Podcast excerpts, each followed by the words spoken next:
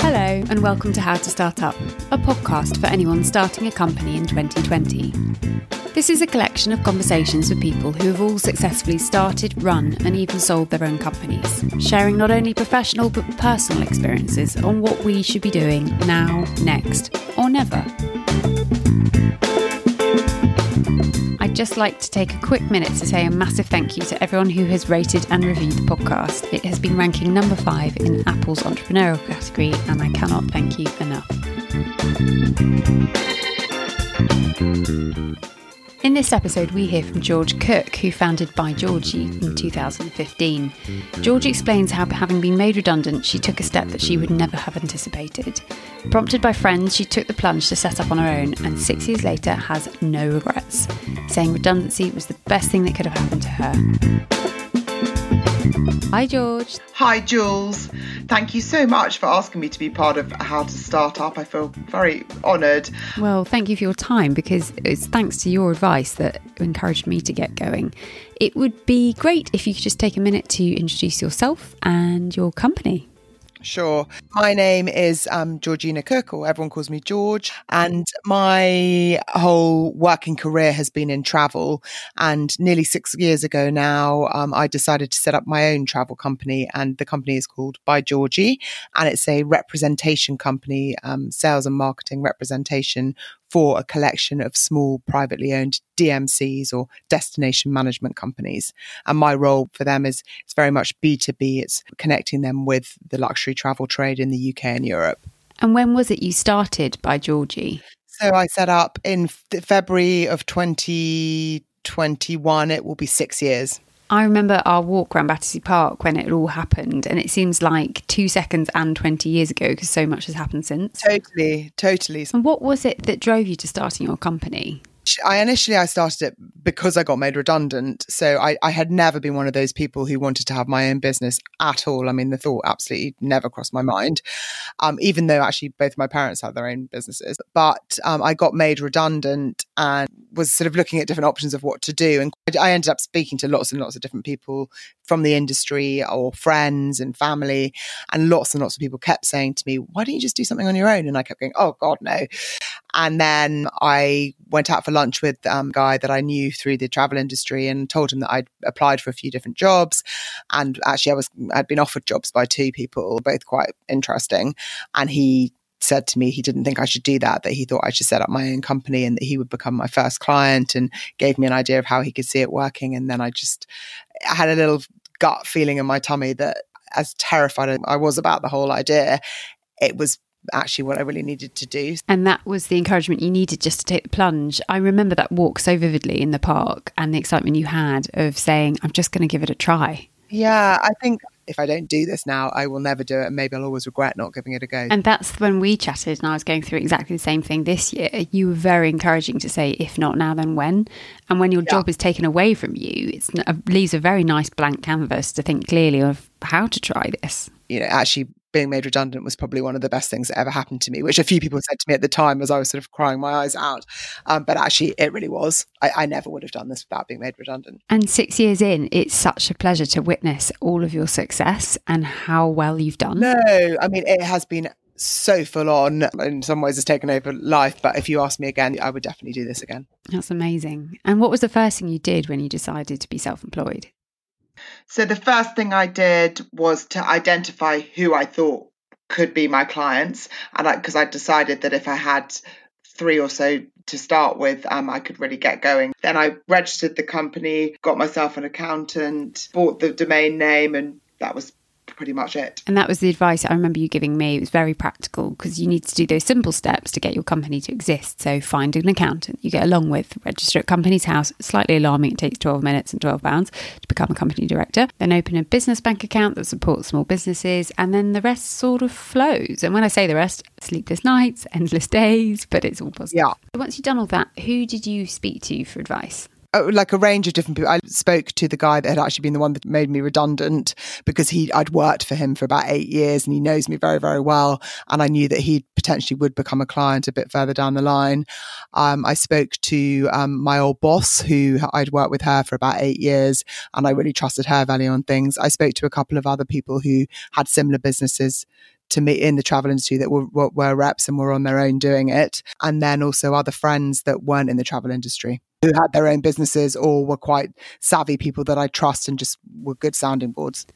It's a good thing to do because sometimes people give you conflicting advice and it really makes you think about what you want to achieve. Yeah. When it comes to your pricing, given you're six years in now, do you have any tried and tested tips for that area of your business? The travel industry is a very friendly industry. So I work really closely with other small representation companies that are very similar to By Georgie and we share events and, and contacts together. So when I'm talking about fees or, or thinking about fees, I'll often discuss it with the other business owners to check that I'm competitive. I'm not good about talking about money, but I want to make sure that I'm charging appropriately. In terms of winning new business, how important do you think word of mouth and reputation are? I mean, is it integral for you? That's absolutely for me the most key. I actually, apart from one client, the others all approached me and asked me for representation. And then the other one um, I was introduced to by an agent that I work with. That's incredible. And given you've gone from being part of a bigger company and now working solo, how do you go about seeking support in your everyday? support, I think I, have been really lucky with people like even Andrew, the accountant. He specializes in small businesses. I can go to him to talk about that side of the business. And um, even he would probably help me a little bit if I was looking at pricing and things, even because he's kind of become a friend. My website designer does all my um, newsletter templates. She does any kind of branding for me. She's also a small business. Um, my other other reps who do what I do, um, you know, we have very similar businesses. We share ideas and contacts the whole time. They have been a huge support to me. My actual clients, I run so much by them. I bounce ideas off with them. We come up with ideas together. And then also even a friend of mine who is an accountant. He knows nothing about the travel industry, but he's just a very switched on guy. And in travel, obviously, you're used to working remotely, but having gone from a fixed structure of support to now seeking out new people for support, that sounds like it's been really beneficial to you. I do like getting other people's opinions and sharing ideas. And I did find that quite a struggle initially when you you think, oh gosh, I'm completely on my own. Normally I'd have a boss to run everything by. But through personal friends and industry friends, I've got a really good support network. Even you, Jules, you know, I know if I'm putting an email, I can trust you to properly look at it, give me an honest opinion. You've rewritten things for me and made them sound a million times better. You know, there are people like you that I can always I know I can count on to call. You know, even Emmy, who's our mutual friend, who is in the fashion industry, but again, she knows what it's like running a small business. She's a good sounding board as well. I asked her advice about my logos because I trust her style. You're so right. And just because their business has a sector focus, it doesn't mean they haven't had tried and tested experience across web design or branding, social content strategy, all of it. And I was slightly worried about missing being part of a team, but now it's just creating your own team. Totally and you get to choose who they are. Totally. If you could have your six years again, is there anything that you would do differently? If I could have the six years again, I would have taken on people to help me much earlier than I did. Outsourcing has been life changing for me. The jobs you can delegate, you definitely should, so you can focus on what you're strong at. And if you find the right people to do the jobs, they're often better at doing the jobs than you are yourself. And do you think the pandemic has shown you a new way of working? The pandemic has been actually probably the best thing that could have happened to me um, for, on a work level because it's made it made me step away from it all. It's made me slow down. It's made me really realize how full on work was and actually it didn't have to be quite like that so this full stop has really made you reassess where you're at and where you potentially want to be Exactly. And also to sort of develop other brands. Yes, on that, is there anything? I know you've been working on something in lockdown with some colleagues in the travel industry. Is there anything more you can share on that? Yes, I co founded the Conscious Travel Foundation with some industry friends. We have set up to provide a platform for the travel industry to unite, join all the smaller owner operated travel companies together to have a bigger overall impact The idea is to share information about how we can all travel better by shining a light on sustainable travel heroes, fundraising for grassroots initiatives and impact investments, and opening up membership to, to industry individuals. Given that you've got so much on your plate, why do you think it's important to also add this on? Because it's important to think further than just your own business even though we're all small owner operators, we really think we need to champion the industry to change for the better. And I encourage anyone starting a company now to layer in sustainability plans at the same time as business plans, definitely. I saw the amazing editorial in Condé Nast Traveller, so it's happening. Yeah, that and making sourdough, and has been my biggest achievements from lockdown. It's brilliant. And what is it you like the most about being self employed? I like that ultimately, I know I've got to answer to my clients, but ultimately, I'm my own boss. I decide what I want to do when I want to do it. In the stage when I set up, if I if there'd been someone knocking around that wanted to be my business partner, I would have jumped at the chance. But I am so glad that I'm 100% owner of by Georgie. I decide exactly what what brand I want to develop, which who I want to work with, who I don't want to work with, um, how the whole thing's going to run. And I just I like having ownership of the whole thing, the freedom, the flexibility. I can go and work from anywhere when I'm not so busy. You know, if if I wanted to go and work from Indonesia for the whole of August, I can do. Oh, okay, great. Can we please do that? That sounds great. Yeah. I had this epiphany moment recently when I realised I'm no longer limited to 25 days annual leave and also being told when to take them. And I'm unlikely to ever have a day off ever again. But at least it's my choice and I'm choosing how to work and where to work. But I think, Jules, it is important to take some time off still, even when it's your own business. I felt like that. And I didn't even take a holiday for about four years. That I was running myself into the ground. And then I sort of thought, actually, it's important still to take time out. It's important to have a holiday. It's important to switch off from the emails. And my clients do it. Yeah, very good point. And what is it you like the least about being self employed? I hate uh, accounts. I hate all the tax stuff. Um, and why is that? It's just because you hate spreadsheets. I just, I just, I just find it boring. I don't like spreadsheets. I just find it a real chore. I put it off and put it off, but I'm getting better at it. And if you can delegate that and outsource that, to support you further, that's a very big skill.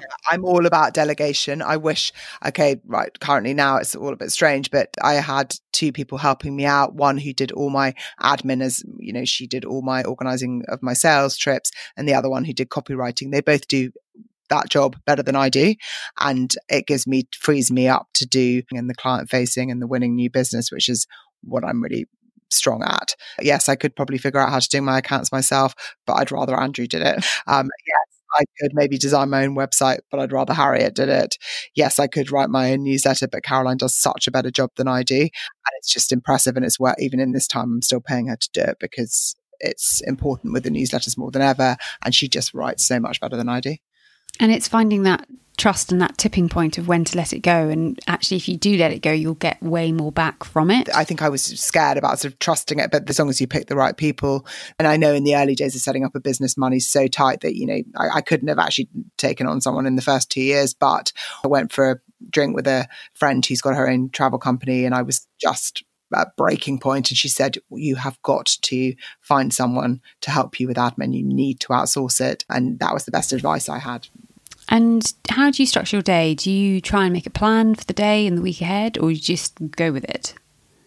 I'm quite a good to do lister and I try to structure my day. But with my day, my life coach is amazing. She's like, I know you hate doing the accounts, so do it in the morning and you just block off from 10 till 12.